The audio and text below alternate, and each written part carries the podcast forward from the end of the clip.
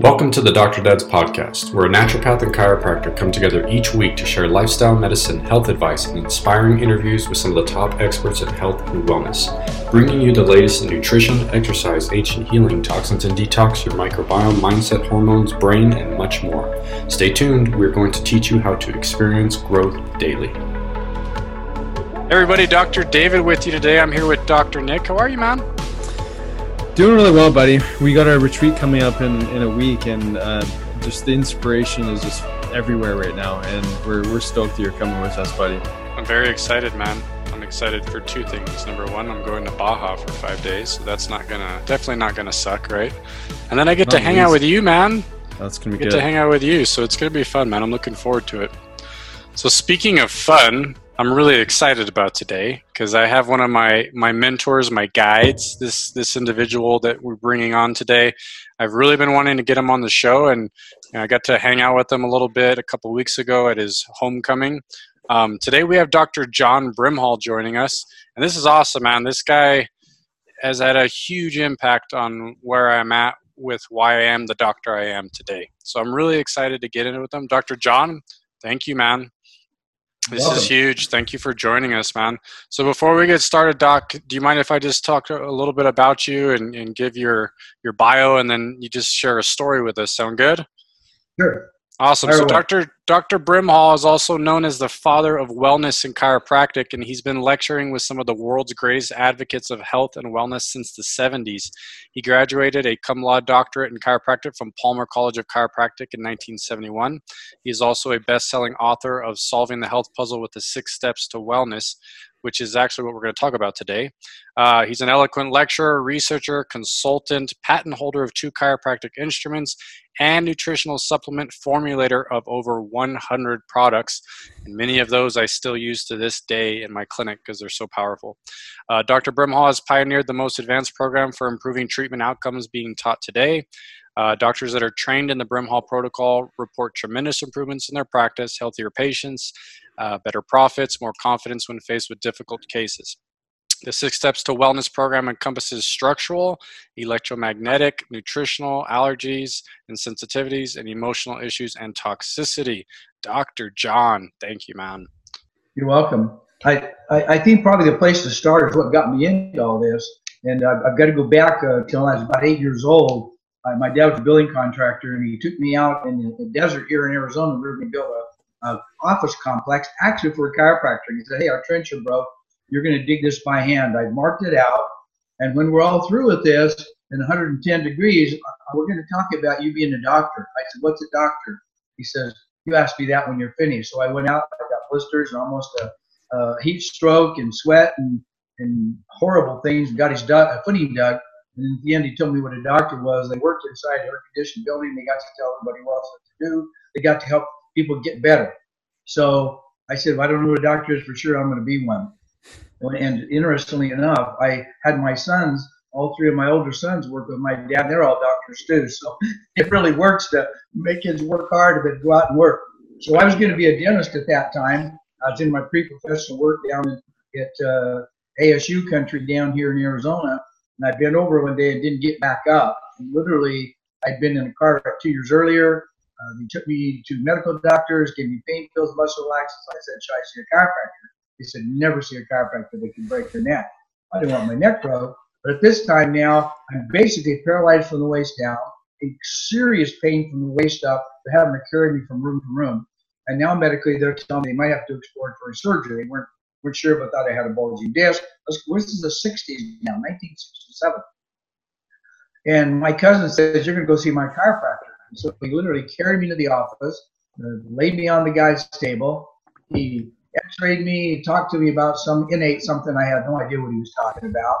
And then he, he adjusts me, my first adjustment, and feeling came back to my legs and pain left from the waist up. Giggle sentimental here. And all of a sudden, I got my life back. And I walked out of the office. And he said, You're going to be a chiropractor. I said, No, no, I'm going to be a dentist. He said, No, you're not. He says, You owe it to chiropractic and to humanity what chiropractic just did for you. Well, I didn't know everything he was saying, but it kind of made sense to me. And the next thing you know, uh, we were off to Palmer College of Chiropractic in Davenport, Iowa. And um, I, I had to get married, not for the normal reason, but I wrecked my other car, didn't have a way to go out, so I, I'd already proposed to my bride to be. We decided to get married then and go out together. I sold a beautiful Mustang, got a truck, moved out to Iowa. But another chiropractor, upper cervical chiropractor, for a birthday, for a wedding present, was going to adjust her first adjustment. And she'd had a headache for five years. She was in the car with me and a couple before. One adjustment, her headaches went. I thought, wow, I, I, don't know what this chiropractic stuff is, but it, it, makes miracles.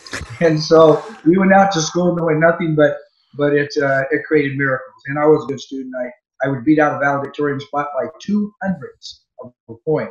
So I studied hard, worked hard. We had no money, so she worked two 40-hour week jobs, and I worked 40 hours a week as a guard, so I could study on the job. And we graduated with honors and you know, started a business out there. So we actually graduated making making more money than I made the first month in practice. So it was really an amazing journey for us. And we learned to work together and we learned chiropractic was wonderful. So we went back into practice in a little town of 5,000 people, Holbrook, Arizona, in the Northland. And that's because that's where she and I were from. It's 30 miles away, a little town of 2,000 people. So we go there and we start practice. My dad being a contractor built us a new office. We, we worked it with another doctor there. I'd been there for a while. And my practice just grew by leaps and bounds. Like it was amazing. I saw five patients the first day. My first week in practice just started off and started catapulting very rapidly. I'd been waiting for my light to get licensed, even though my office was full.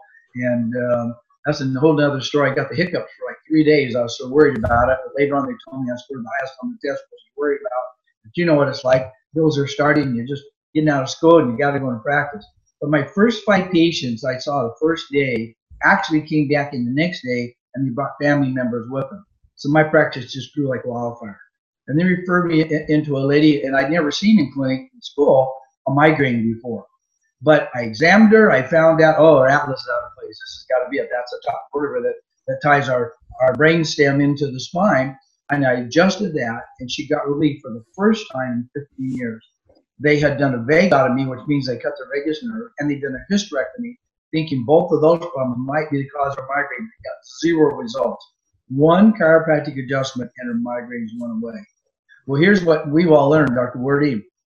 Uh, in practice, when you help somebody with a heart problem, they know everybody else with that heart problem, and they start referring them in. So all of a sudden, I'm getting all these migraine cases. And I, hey, well, this is easy, man. God was kind to me. He brought me this easy case for a 15 year duration, got well in one visit. So the next one that came in, I adjusted her, and, and, she didn't get that much better. I said, You're kidding me. Everybody gets better. What are you talking about? It's not much better. Well, it's not. I said, I don't understand that. Dr. Goodheart, who started applied kinesiology, which you and I both use, in applied kinesiology, you're taught that there can be structural problems, like we're taught in chiropractic school, but there also can be emotional stress and there can be chemistry that's off. I didn't know anything about emotions. I mean, I'm, I'm 24 years old white male. What do they know about emotions in 1971? Forget it. So I thought, this is nutrition. I'm going to look up in the book what's good for natural nutrition for migraine. So I give her that nutrition and adjust her, migraines go away. I thought, whoa, I know I've learned my lesson here. I'm going to find out what nutrition people need and what structural care they need. So the third one comes in that they're referring to me. This one, I give the nutrition, I adjust her, and her migraines don't go away. I said, You've got to be kidding me. Well, that third one's emotions. What am I going to do? So Goodheart said that there was a thing where you could have people think of the problem they had, and it's a lesson I've learned and I used for all 48 years of my practice. What was going on in your life when this problem started? And I asked her that, and she broke into tears. I mean, I could feel it now. She started sobbing and sobbing. I thought, oh my gosh, what am I going to do with this? Well, he taught us the thing to do is when they feel the emotions that triggered, maybe the pain they're in, but definitely this problem, all the muscles will go weak in the body. So I tested her, and yes, she went completely weak. Then there's a place on the forehead here we call the frontal eminence, and it's like a rudimentary uh, blood vascular system. And so you just have them hold that until the muscles go strong again. So I tested her muscle, went strong, and she quit crying. I said, well, cool. Well, think about that again. She starts crying, but not as much, not as hard. You do it again, six times, up and back, up and back, until she goes strong. And I ask her to think about it, and she doesn't cry anymore. I said, wow. I said, how's your head? headache. She says, it's gone. So I thought, man, this is complicated. You have to adjust the spine, the extremities, even the organs if you're in trouble, the TMJ, give them the right nutrition. Now you got to talk about emotions. Well, that's why I, I got my start. And I learned that you do have to ask all three of those questions. And as you know, we found out there's three more questions. Now, with all the computers and cell phones, you have to test electromagnetics because if you're using a cell phone all day long or computer, that may be sabotaging their health. If they have allergies and sensitivities, like a gluten sensitivity or wheat sensitivity or anything else you can think of out there, like nightshades, potatoes, tomatoes, eggplants, all kinds of things we evaluate. And the other part is toxins. Oh my goodness, people are eating crappy food, they're being exposed to toxic air. And people, how do you get toxins? Anything you eat, breathe, or swallow can give you toxins.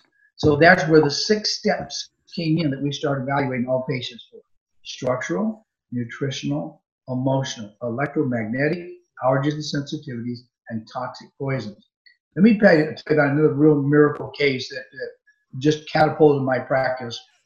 I live close to the Navajo reservation, but uh, I just wrote a chapter in a book called Miracles. And as you know, we talk about mentoring in miracles doing the six steps because people don't just have one problem or one causation of a problem. You can have 10 people with migraines. They all could have a different vertebral subluxation. They could have a female organ problem or a male organ problem. They could have emotional stress. They could have lead, mer- lead or mercury poisoning. You have to evaluate each individual person. So that's what we do.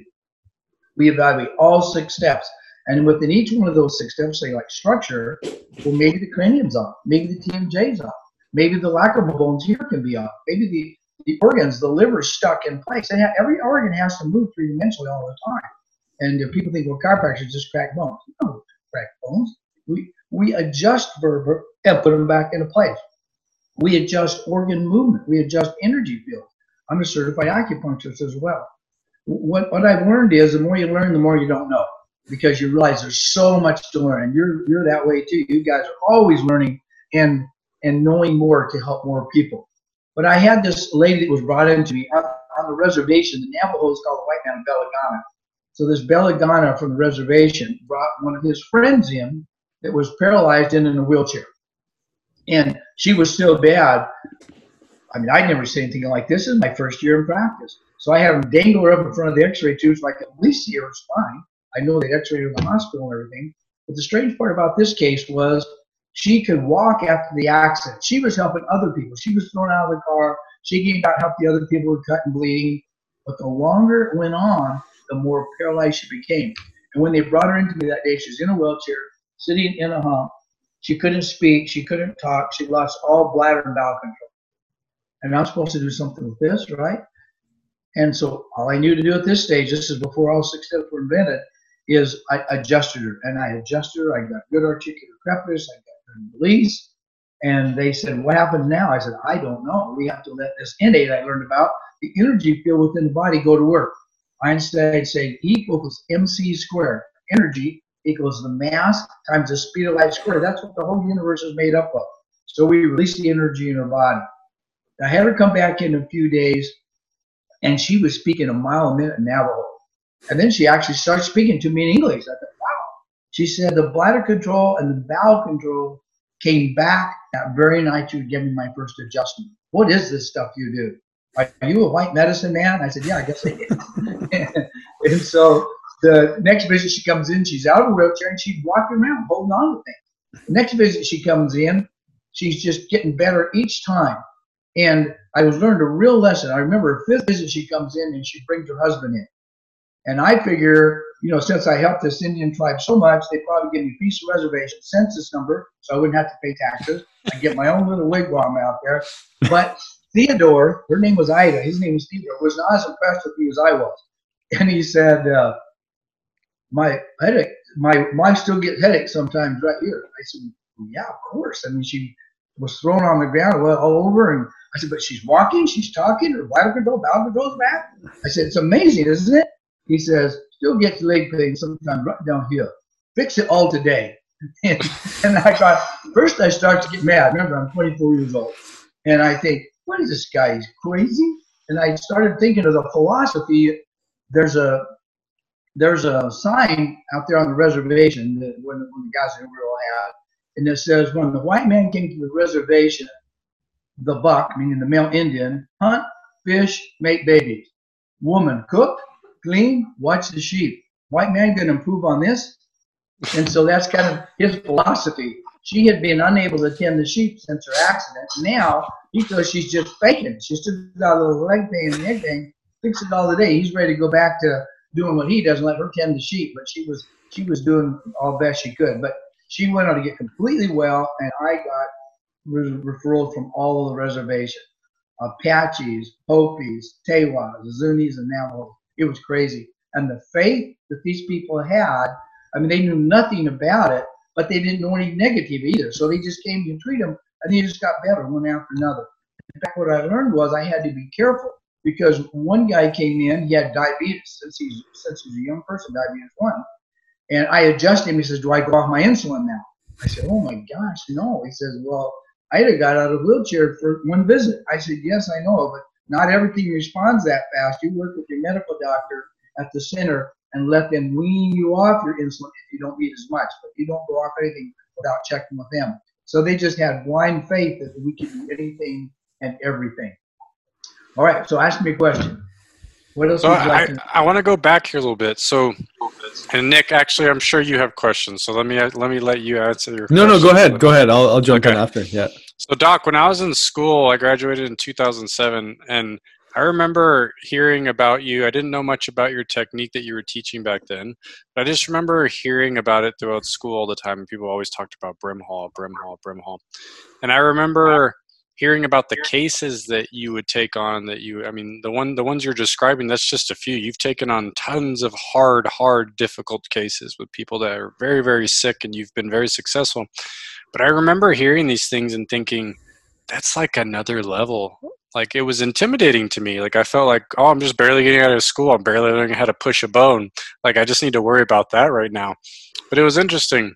When i got into practice and i started adjusting people it was almost kind of like the way it worked for you you start to actually just see that people just need more than just an adjustment right like they need the nutrition they need uh, to address the emotional piece the toxicity piece the nutrition piece and it was very interesting because I think I was two and a half years out of school, and that took me to your first conference that I went to, where I started learning the six steps. But it was interesting when I when I finally found it. I was like, every every chiro, every doctor needs to be addressing the patient this way because this is how we're built. It's not just one thing, and we've got to be treating the whole person. And I, I got to say, man, like I look back now because I've been in practice. It's hard for me to think about this, but 13 years already, so it's going by quick.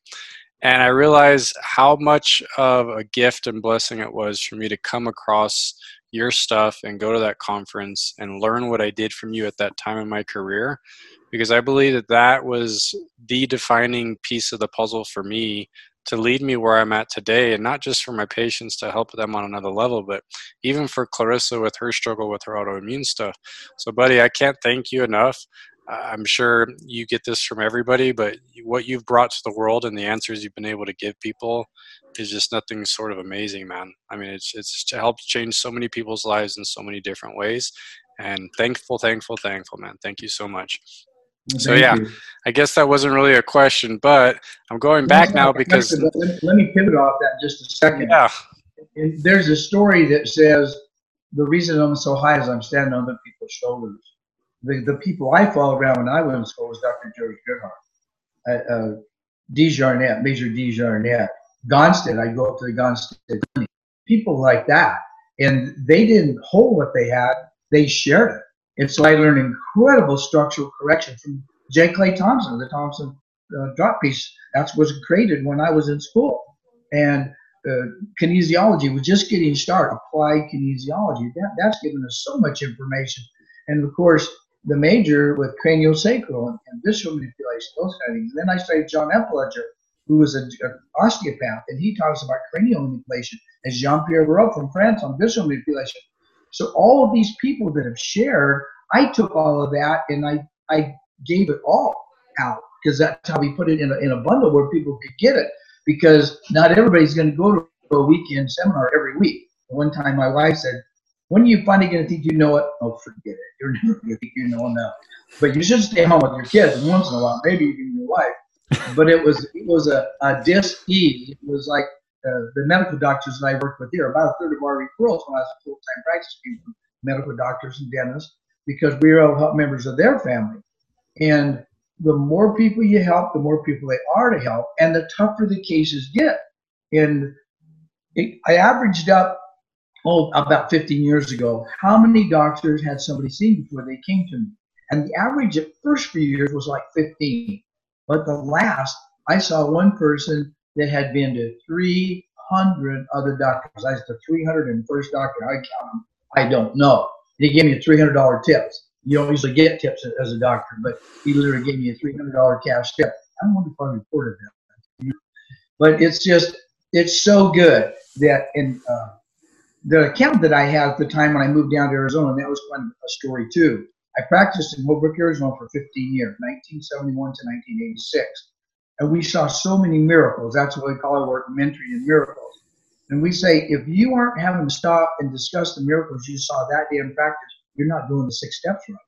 Because you can't just unlock a vault door and open up inside and see all the health and wellness is there and not have miracles. But it, it, we just learn to take each step and to evaluate that person and to give them the number they needed. And a vault door is a really good explanation because if there's a vault door and it has six numbers you have to go to, you say, yeah, but you go spin to the left and then you spin to the right, you stop on a number each way. That's the way a vault works. But in our case, we have to do the same thing. So if we adjust them and we give them nutrition, that opens a door where now maybe you have some emotions. You have to look at all six steps, but you have to keep looking because the more you do, the more they open up to give you, the more emotions start coming out and seeing what's going on. So that's a that's a real major situation. But when I was in Holbrook, I saw Miracle where people were flying in. I mean, that's a one horse town, five thousand people, right? You say, well, after you saw the first few weeks, you had people know they came from everywhere, every all the little towns, and they started coming up to Phoenix. And I had a girl, an attorney's uh, attorney, I heard Tim and his wife he referred up a lady who was severe, like PCOS.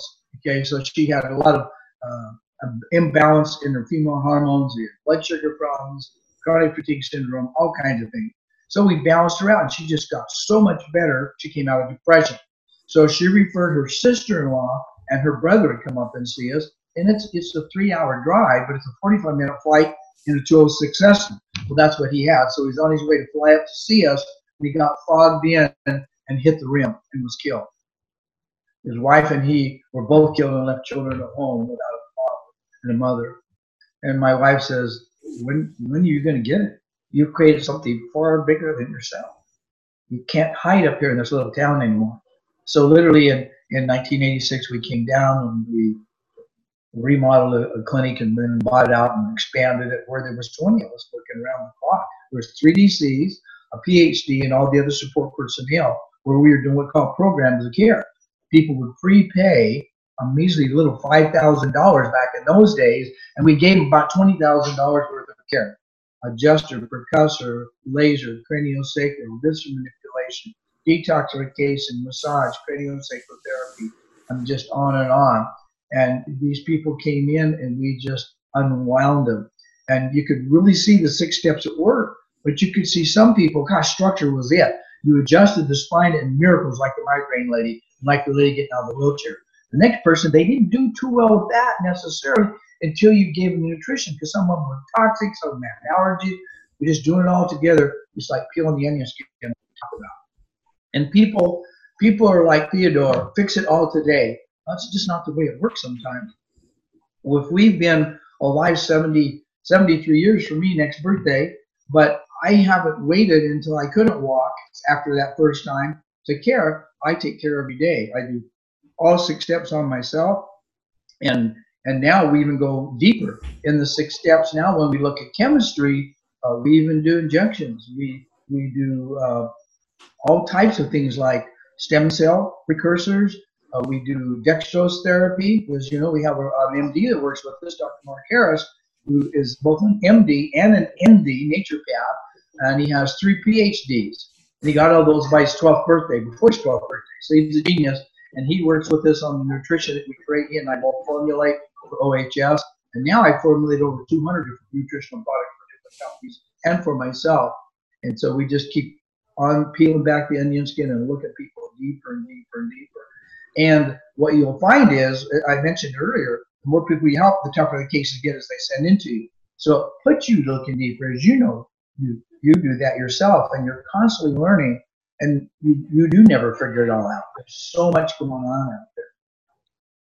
Well, it's like you said, the more you start to learn, the more you realize you don't know what's going on, right? I think if you find if you think you know it all, you're in trouble. Yeah. Sometimes medical people that think that you know we can't find a problem to this, therefore it doesn't exist.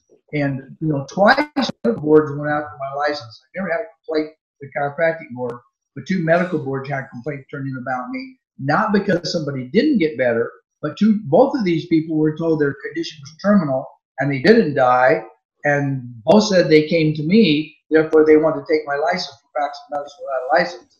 But what we do isn't medicine. What we do is healthcare. And they, they never found that we did anything wrong. We changed their diet and we gave them adjustments and we detoxified them. We did emotional release techniques. And there was nothing in there about anything to do with medicine. If they got well, it was just spontaneous remission, which is what healthcare really is. The, in chiropractic school, they told us the body needs no help, it just needs no interference. And what that means to, to the lay public out there is, hey, when the egg and the sperm got together, nobody had to give instructions. They got together and made an incredible being. Ago, from say a drug like thalidomide, they wound up with maybe no arms or legs, things like that, or even aspirin can make a change when you and I studied embryology, we go, oh my gosh, does anybody know? You see all the things can go wrong. But Mother Nature, God, whoever built all this, has it all fit in perfectly. And as long as it has no interference, it can heal and repair. So when we get a migraine, what does that mean? It means there's interference. And the six interference is what we talk about structural interference, mental interference, spiritual interference. And so gosh, maybe sometimes people get spiritual healings. Well, why not? God created the heavens and the earth. I think that'd be a pretty source to go back and learn new things. So I don't read anything except church books and, and health and healing books. I love to fish and hunt, but I don't even have time for that because there's so much literature out there to search. And unlike Mark, Mark remembers everything he read since he was three years old. I can forget anything I read even yesterday. And so I have to make notes and you know formulate right now what's on my mind. But as you can see, it and I studied one time. Uh, what makes us successful? As you know, there are hundreds, thousands of people who come to our class for the year, and I made a lot of money helping people. It had nothing to do about the money. I just helped people, and they referred their friends in, and they paid a you know a nominal fee. But so many people got better. That adds up to a lot of money. And somebody said, "Well, I don't get it. I learned your technique and I adjust like you tell me and I do this and I do that, but my patients don't refer. So I said, well, what what's the difference here? What happened? And I think I think it's if you know that you know, and here's a saying I came up with: if you know that you know, and others know that you know, it's all over, you know, because you emanate that power. You draw upon the power of God in the universe because you know if you adjust that spine and you change the diet, you detoxify them, and you release emotional tensions, they're going to get better. And if they don't, then you dig deeper. I mean, it, it, and deeper and deeper until you can help that person. Maybe they have to change. And a lot of times people don't want to change; they want you to do it for them. Sometimes you have to look in the eyes. I've done all I can. Not that I know everything there is to know. I'm happy to free somebody else to look at you, but you've got to look in the mirror. Do you love that person? And they say, I can't love that person. Look at them. They say, you can't give a love away if you don't love yourself. You can't give away what you don't have. So you learn that we are spiritual beings in a physical plane. We're not a physical person with a caso spiritual. We're spiritual beings here in a physical experience. And we have to address the spirit too and love. And uh, some people say, You love everybody. I have the answer has to be yeah. Well, how can you love that person? Well, because I think God loves me and I'm pretty unlovable. So I think whoever God is to you, and you know, even in the, in the, the 12 step program, it starts off with realizing you can't do everything yourself. You have to rely on a power greater than you. And I'll, I'll admit it readily that I'll have a case sent in to me. I look at him and I go drop on my knees and I pray before I go and talk to them. Maybe they're in a wheelchair. Maybe they have cerebral palsy. Maybe they're in constant seizures. They haven't come out of seizures. And so I, I seek for spiritual guidance. And I think we shouldn't be above that as physicians. It says, physician, heal thyself. But who's the real physician? Great physician, God, wherever that is to you. And I, that's my greatest source of power. Well, I've gone on quite a while. What questions do you guys have? I'll let Nick dig yeah. in here a little bit. Oh, it's amazing. I love listening to uh, to any doctor that that's that's inspiring such as you that that lives from such a purposeful place and and teaches from experience through teaching through the heart and understanding this greater wisdom that, that we all have access to. And it's a blessing what you're sharing today. And i can't help but think like you know you got put into such a challenging position at such a young age that you know that doctor was you know god energy whatever you want to say was speaking through that doc to tell you that you've got a big mission to serve and no doubt that's that's a big reason why you do expect miracles is because you experienced it in your own body. And so you know from personal experience just the power of that innate system. I was hoping that you could kind of dive a little bit more into helping people understand interference because i know when people think of like the vitalism within the body uh, there is some contradiction in you know the, obviously the medical model even within chiropractic or naturopathic where everything is mechanistic and, and not vitalistic. And um, everything you're speaking to is this uh, you know your six steps and the holistic approach and looking at things from all different angles to help uh, remove that interference and and I think people get so attached to a diagnosis, a disease process, a medication, a quick fix, whatever that is, that they don't really understand that terminology of interference. Can, so, can you just dive into interference a little bit more to, to help everyone really understand that uh, in greater detail? You bet. It, it, a real easy way to look at it is to realize if you have water flowing, say here in Arizona, if we didn't have dams, we wouldn't have any water. You store it up and we let out a little bit at a time to come down and water the crops and the flush toilets and take baths down here. First place, you have to have a source. And I think source is God or whoever God is to you, some kind of universal. We know it's not politicians keep the world working. We would have stopped a long time ago, right? So some supreme being that doesn't have politics gets the sun up every morning and then the moon falls. It's just incredible what happens. It's just if it's you say, well, how do you prove there's a God? I said, well, how do you prove there's not? We didn't come from nothing. We came from something. And so whatever that something is, is pretty miraculous. And they give us our very breath. They give us sunshine. But what if you block the sunshine out like in Alaska? Uh, let's say there's periods of the month there. My, my dental son was in Alaska. And there's periods in part of Alaska, it's dark. What happens when it's dark like that?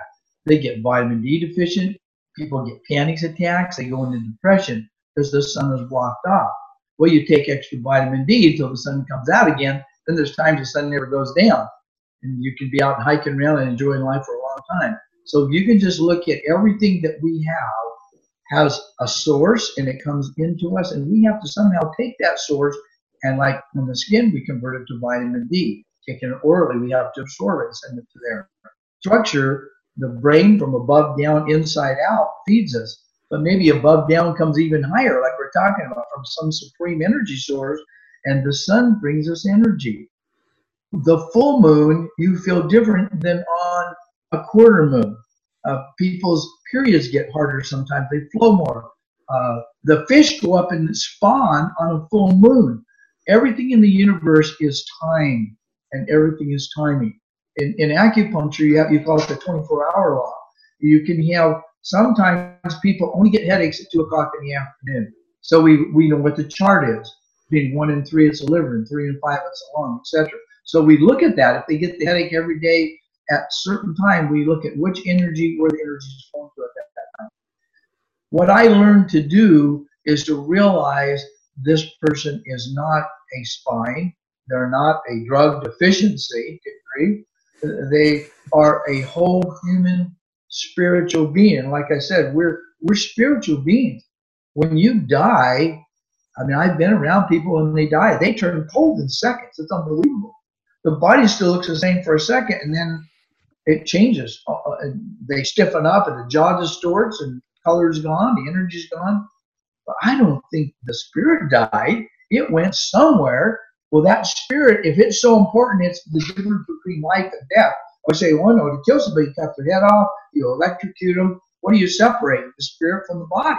Because they can't communicate in a body where the blood isn't flowing. So what we learn to do is to look at that spiritual being in the body and do everything we can to let the energy flow. That means good energy, good nutrition. So by proper nutrition, you create more energy. But crappy nutrition, use one of these quick burgers, that isn't even meat anymore. One of our doctors took, uh, I hate to say the word, but a Wendy's hamburger, and he, he wrapped it in paper. It's still sitting there two years later. It's never broken down. It's still sitting there. The paper degenerated, but the burger is still sitting there. Still looks like it did when he brought it in there. And that goes for all the fast food places. And at first, we have so many digestive juices and so much energy as babies, we can eat some of that crap, get away with it. But as you get older, it adds up of all that junk that's in the system you can't. So everything we do should be enrich our spirit. What does that mean? That means I pray night and morning and all day long. Uh, uh, So I think there's a higher source. I want that energy flowing into me. I eat food that's only live food mostly, or good high quality food. If it's grass fed beef, I want to get through digestion. I want to get the best food I can. The nutrition that we recommend that Dr. Harris and I formulated was called OHS, Optimal Health System. And we use only whole foods to make this nutrition in the amounts the literature says it needs to be in to get the physiological effect. We study all the research. Or structurally, what happens if you knock your head? Well, that can cause a concussion, but also can lock up the plates that move the body, or you can on your face. Some people don't believe that, but that's not my problem. I can feel it, and I can feel where it's stuck, and I can release it, and people get better. We get miracles from that. Same with the organs. We know the heart goes love them, love them, love them. But the liver is moving three dimensionally all the time. And so are the kidneys, and so is the liver. Everything is moving. And if it doesn't move, we use the percussor and we free it up in there. Again, we've added motion back in there. Motion is energy. Energy is life. Lack of motion is dis-ease. D-I-S hyphen ease or sickness or ill health. So to have an interference would be to have a vertebra out of place, would be to have the cranium out of place, would be an infection that gives you scar scar tissue internally, or surgery that cuts through lines of the fascia. We, you, I, my first wife, unfortunately, we lost to cancer because the, the government did atomic weapon after World War II, bathed her family in radiation for 11 years, and all of her genes were mutated. And even though we reversed the cancer, two medical mistakes that still took her. And I know about grief. I mean, I didn't want to live. I didn't want to take another breath. So I had to regenerate, re-energize myself spiritually and mentally, even want to be alive without her, because my every breath was her. We started dating in high school at 16. Got married just before we turned 21. She lived to be 60 years old. So my world shut down. That was an interference. I didn't want to live. I didn't care to live. I didn't want to go on without her. And to do that, I had to re- remove that nerve interference. I had to go back to God. I had to go back to reading scripture. I had to go back to praying. I had to go right, maybe even yelling, whatever it took to release all that in there. So interference is structural interference, chemistry, bad chemistry from the wrong foods or not enough food. It is like electromagnetic interference is using a computer. I could show you you check all the muscles in your strong, no matter one you check, and you put your hand on a computer, you go weak. Or put a cell phone in your ear, you go weak. Uh, we, we measure energy all the time in medical work. What about an EKG, an EEG? You measure the energy, and if it's obvious, oh, you have a problem. Well, what causes the heart to have an abnormal EKG? Bad energy getting in, bad food, a subluxation, an acupuncture meridian imbalance, not enough air, bad air, too much air, uh, too many toxins, the kidney's not functioning well. So that's what I mean by interference. And emotional interference or spiritual interference, my goodness. I'll tell you a crazy case I saw one time. And, and I prayed to God that the more I could do to help people, would He please open the door and give me more energy, more more attunement to be able to help people. So it got where I could see people and I could see energy blocks. And I could touch them and I could feel an energy block, like the liver not moving or the kidneys can drop, the uterus can drop. I mean, why do we get a big pot belly later on? It's because our six pack turns into a kid, right? And why does that happen in our belly? Well, because we eat wrong, or maybe we eat too much beer or, or not enough greens and vegetables. And, and ask yourself this think the devil made sugar and God must make green vegetables. But the devil made it taste good and God didn't you know, make green broccoli. It doesn't taste as good as there. So just because it tastes good doesn't mean it's good for you, right? And in fact, my motto is if it tastes good, spit it out quick. It can't be good for you. so I hate that, but it's true. So you got to eat your, your veggies along with your sweets. But it's very important that we do everything we can to energize that body, to give it energy. And you do that, we give a lot of tools of doing that. We have bipolar or multipolar magnets that are like north south, north south. Putting that energy field makes it stronger. Enzymes make your energy feel stronger. Whole food makes you stronger. Whole food nutrients make you stronger. Exercise and walking, running, deep breathing, meditating, all add energy. If you don't take a deep breath, how do you expect oxygen to get to the cells? Well, what if you have COPD? Well, how do you get COPD? Maybe from smoking, and uh, maybe from not enough exercise, maybe from an infection. And like I said, from when they do surgeries, I'll tell you one one quick miracle. There was a um, a man that was referred into me literally by my my bookkeeper in my office. It was their uncle, and nobody been able to help him. He had horrible uh, pain in his back and in his neck, and his head would go like this, and it would lock over like intermittent tonic, clonic, intermittent uh, torticollis. It was horrible.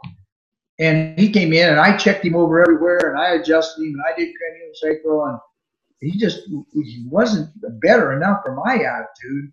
And I said, "Man, is there anything we missed? Are there any scars you have on your body?" He said, "Oh yeah, I have a scar." I said, "Oh my gosh, my exam doctor missed that because I didn't have time to him.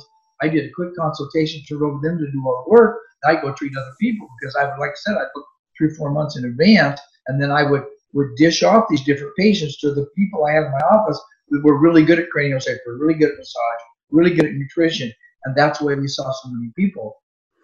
We got 50 to 70 new patients every month. That's a lot of people with a lot of problems. So you had to have it streamlined where you could help them the most. But this particular guy, I said, Where's this scar?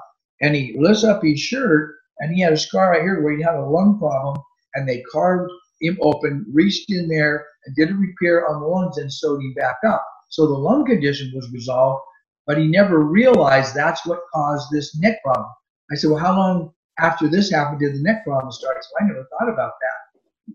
He said, You know, you're right. That happened about the same year. So we did acupuncture.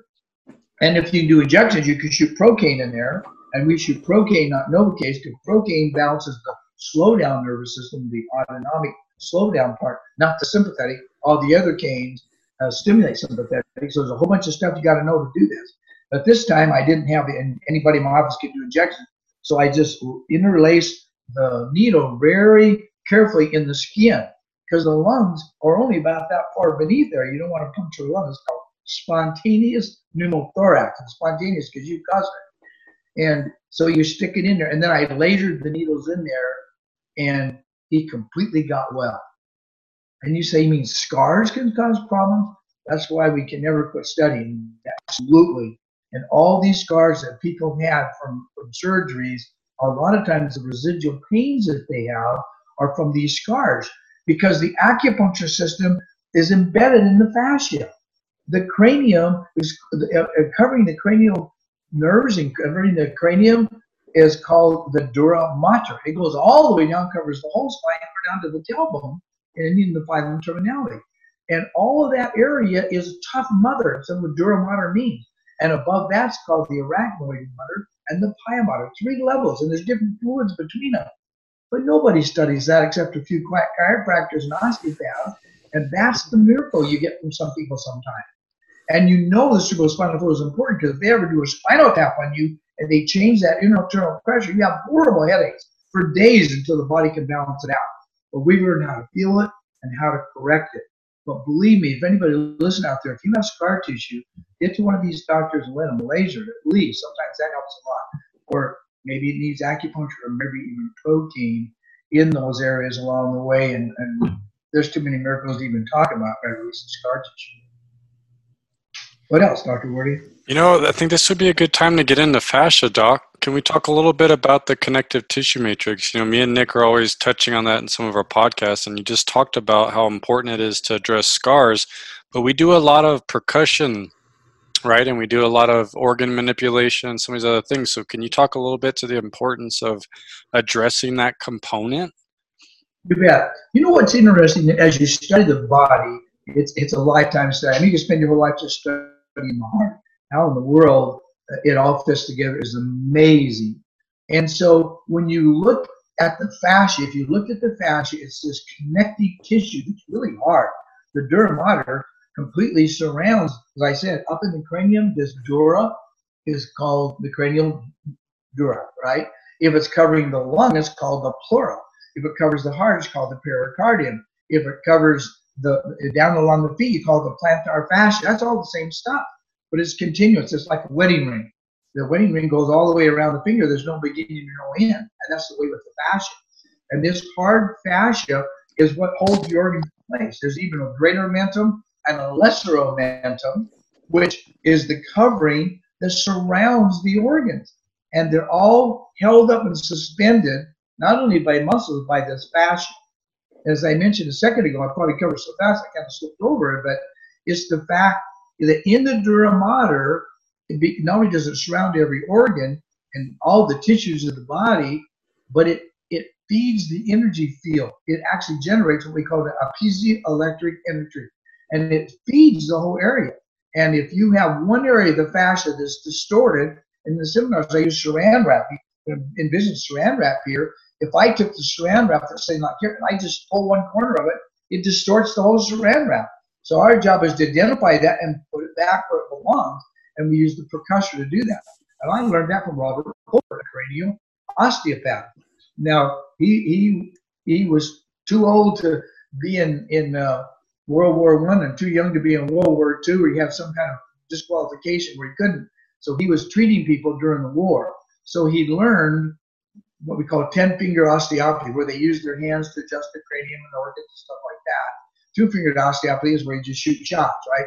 And it's just kind of a terminology that you get. Are you going to use drugs and pills, or are you going to treat the whole body by craniosacral and other visceral type of manipulations? And he was the ten-fingered osteopath for manipulation. And whole books written on him of the genius that he had with the percussor.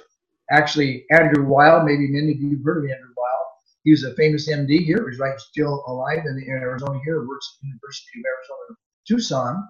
And he'd heard about Dr. Fulford, who at that time practiced in Tucson. And so they did a study, and I, I don't want to say exactly, but something like 10 cases of children that had had failed ear surgeries. They had infection after infection. They put tubes in them, and they got infection again and pushed the tubes out.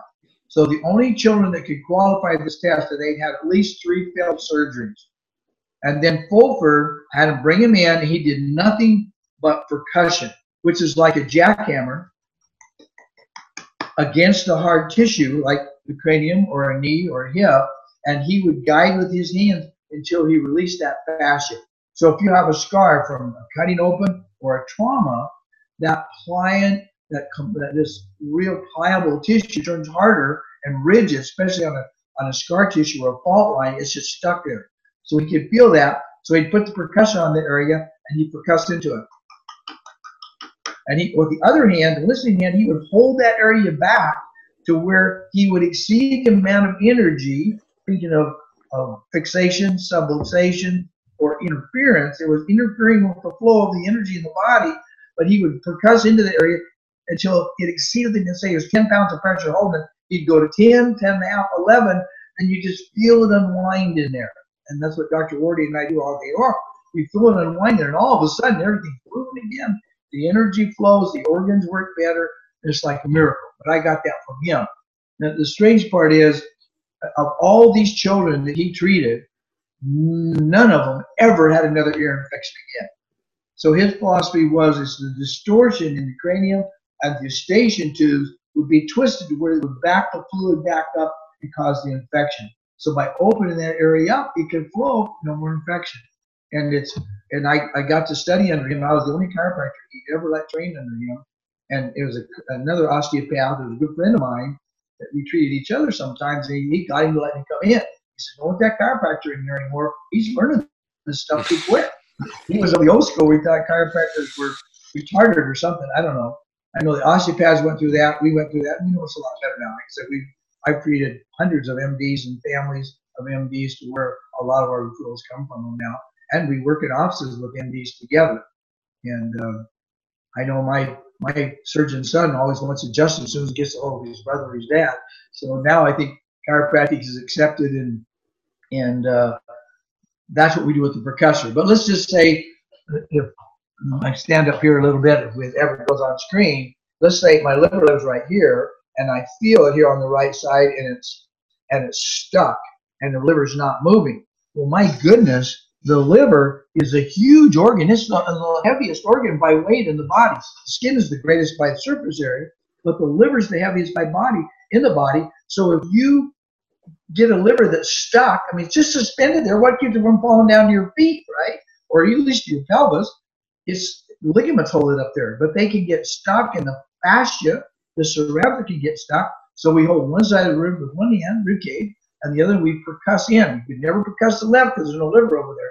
You don't want to crack the rib. You percuss on the right side, holding the left side back until you exceed the amount of pressure from the infection or trauma that caused it and release that liver and it starts moving again. And when it starts moving, people feel better. They, you know, you, blood studies, you always measure the SGPT, the SGOT, and find out how the liver is functioning, other, other things that you can out there. Well, I tell you one, I know we're about to run out of time here, but I had a really, really cool miracle. This young girl was born with a lot of malformations in her body, and her liver did not function, so they gave her a liver transplant, and it failed and she was literally dying. And they found one more liver and gave her a liver transplant. Said this doesn't work. We just want to be able to keep her alive. So I came in, you can imagine the scars on this person. So I lasered all the scars and, and I'd be an acupuncture. I could acupuncture into the scar tissue. But then I took the percussor on the outside of the rib cage on the right wall, the other back, and I just freed it up until I got that liver moving again. And the liver went on, continued to work, and and she, I mean, never normal like that once they take it but she was able to function and, and make that liver work again. So even if somebody needs a liver transplant, they still need to work with somebody like us so we can take care of the scar tissue and make sure the organs are moving good. And, um, and this is a teamwork effort. So medicine, chiropractic, naturopathy, massage, craniosacral, it's all one big happy team working together for them be that way and the patient. The patient has to do the work. We're just kind of like the teachers, the, coaches. Mm-hmm. Are we out of time, Doc? No, no, we still have a few minutes. Few minutes, yeah. Minutes. Okay. yeah. I, I, wanted to just uh, just highlight some a couple things. One, people are going to go, how do you know the liver's moving, and what does that actually mean? So, if we can talk about a little bit of that about that, but in relation to that, if when we start to see that everything is about movement and, and you mentioned this before if things aren't moving in your body cellular energy is not there life isn't there and so if you can talk about what it feels like for you as a practitioner to feel uh, an organ kind of maintain its movement or vibration or whatever that is um, because I, I, think that that that'll well it'll be helpful for me too but uh but helpful for people to understand what does that mean get getting the liver for example moving again okay but a real easy example is breath. If you put your hands on the rib cage and you take a deep breath, it's actually the rib cage is moved. And if you breathe properly, so does the belly. So doing a full deep breath should be both belly breathing and rib breathing. So you can feel. So that's the way for all of you start. Just take a deep breath in, fill those rib cage, the rib cage, and get bigger. Now to feel the organ motion, that takes some practice. And so what we do in our seminars is we blow up a balloon and we have them feel the balloon. And then we'll just kind of push the balloon and distort it because every organ in the body is moving microscopically. And it's a different palpation skill. You and I learned to feel vertebra move in motion, and we can feel static where they feel out of place or fixated. But to feel the cranial sacral rhythm takes real subtle feeling energy. And so it's a different, it's a training course. And you just have to feel that subtle energy. And once you feel it, you think, oh my gosh, that's been all along. And Upledger was a surgeon, and he uh, he was an osteopathic surgeon. So they were taught about craniosacral motion and rhythm because they that's really where it started in the osteopathic field. in the old days when D.D. Palmer and Andrew Taylor Still were fight, fighting about where does life force really come from? Is it the nervous system? Is it the blood system? The blood system was taught by by uh, Andrew Taylor Still, who was the father of osteopathy, and Daniel David Palmer said it was the nervous system. So they found that the blood moved. I mean, you can watch an artery, you can feel an artery, you feel it closely. So everything's in motion. If that artery didn't pulse, you're dead. You've got to have blood moving through there. I mean, when they diagnose somebody's dead, they go for the carotid artery. There's no, there's no blood flowing. After a while, you know they're gone. Well, just like you can feel the carotid artery, if you put your hand over the liver of the rib cage on the right and just feel real careful, have them breathe in and out, and you'll feel the rib cage move. So to to do that, I guess in the beginning I just had to take somebody's word for it because I certainly couldn't feel it in the beginning. But my son that went on to be a chiropractor worked in my office first as a massage therapist and then a craniosacral therapist. In fact, I believe in child abuse. My kids all had to work in the office. By the time they could walk and talk, they had to garbages, and then they had to clean carpets. I mean, I put them right in the mix of it at, at all times so they could see and feel and see the healing. And uh, even though only one wanted to be a DC, they said, well, weren't you disappointed? You know, someone to be a surgeon other than dentist? I said, of course not. You want your children to follow their dream, not your dream. My mm-hmm. dream for them is just what they're doing. They're helping lives in their way. But they saw the management of patients and the flow and the energy and and it's it's all part of it. So the way you treat a family is the way you treat your office family, the way you treat your universal family. And so all of my family, they saw their mother was as much into our work as otherwise. So if you can see a family movement that's good, just say that one child doesn't move at all, they're, they're bucking the whole system, that doesn't work. What does that look like? When you feel the organs moving, it's the same way. You'll just feel things moving and then you'll feel kind of stuck. So I can't teach you how to do that one day on, on a, a podcast, but we can certainly show you how to do that in, in a seminar setting. But in, in spinal, you guys know that when we learn to feel the spine, you would just palpate and you could feel one vertebra maybe to the side more. But was it deformed or was it out of place? That takes a little skill to do that. In motion palpation, you can feel those vertebrae move and you can feel, wow, that was not moving at all. If you give a gentle thrust on it, oh, it starts to move. You can feel it. So it's the same way with the organs and the systems to monitor them there when when we're checking like urine, blood, saliva, it's kind of the same thing. It's nothing static, but there should be a range of motion. SGOT and SGPT. You, want, you don't want one of 80, that's not good, but you don't want one of, of six either. So the ranges of the things that are produced are stay within a, a range that's healthy. And we have a like a, a lot harder scale of what we think is healthy in a person because when you do regular blood tests, only a certain percentage can be out of range. Well, as people get sicker and sicker, the range keeps spreading. So we we do optimal, like we did blood tests on all the people that are healthy, and urine tests and, and that type of thing, as well as motion. So it's a it's a learning aspect of, and that's why we have the seminars. In fact, I haven't been out on the road teaching it. I'm going back this year because we're not getting as many people really getting to feel hands on that we had in years past when I did 44 in one year. I'm going to do a couple, not 44, but I'm going to do three this next year. But we have other people trained in to do it too. So hopefully that gave you a little bit of a, clue of what you're talking about here. Yeah, that's awesome. I can't wait to come. Yeah, I was going to say we got we got to get we're going to get Nick to homecoming next year. Yeah. Well, too, let's get him to the first uh, seminar. Is going to be the Six Steps to Wellness seminar is in March, right here. Oh, that's so, right. We do have one coming up in March. You have another one, yeah. Oh, really? To, well, we're gonna have to get them out soon. so anybody put in the calendar. If they know more about it, they can just go. It's really hard. I make everything hard. www.brimhall.com. B R I M H A L L. Brimhall. Brimhall.com. And um, my email is the same, Dr. John at brimhall.com. So I keep everything very simple because I'm a simple person. It's all about energy and flow. I don't want to spend all my time writing all these big complicated dot coms out there. But uh, you can go to brimhall.com. We have tons of free information on there. And we have DVDs. We have all kinds of training. We have podcasts, webinars where people can get for free and start listening to this. And uh, you can be put, if you're a layperson, you could be put on our email list and we send things out talking about different thing, pieces of the puzzle. I write one for the doctor every week. It's called Dr. Brimhall's One More Piece of the Puzzle, talking about the health puzzle. And this week we'll talk about structure, next week about emotions, next week about spiritual guidance or whatever. Just every week we're talking about doing great things. Well, for our listeners, Dr. John is a wealth of knowledge and information. I'm still learning from this guy, and I've been immersed with him for at least 10 to 12 no 10 to 11 of my years of practice have been around him and looking at his stuff so and he's always got more. He's always learning and so he's always keeps keeping me on my toes for sure. Um, like i told you you're one of my heroes so it's easy to share with you because i always look what you have coming back. You're a super spiritual being and thank you, Doc. Thank, thank you, man.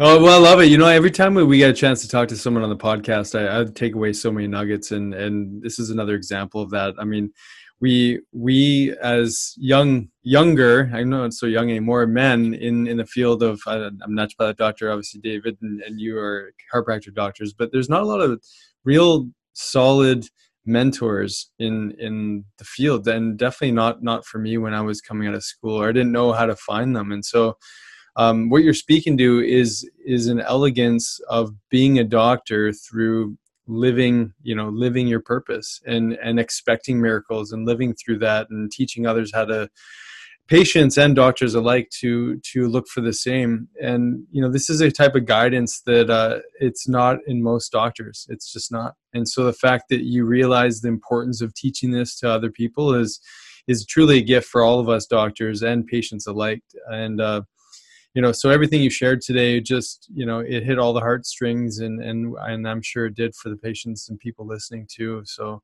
you're a, you're a wealth of information and i do and i'm going to take you up on that offer and i'm going to be at one of those seminars because i i do want to learn more from you. So thank you. Right. Never never end learning for sure. Yeah. Well thanks for having me. It's been fun Dr. John, this was awesome, and we're gonna have to have you on again, mm-hmm. man. There's just so much to talk about with you. I felt like an hour is just not enough, so we'll, we'll get you on again another time, and we'll talk about some other good subjects. My dad lived to be 90, so we got another. oh, we've got you longer than that, man. You're gonna be pushing over 100. I know it. All right, guys. All right, God bless. Thank you, man. God bless. Thanks for listening. If you enjoyed today's podcast, please be sure to subscribe to the Dr. Dads and share with your family and friends. You can also follow and interact with Dr. Nick and Dr. David on Facebook and Instagram for a daily dose of inspiration and the latest in health and wellness. Be well.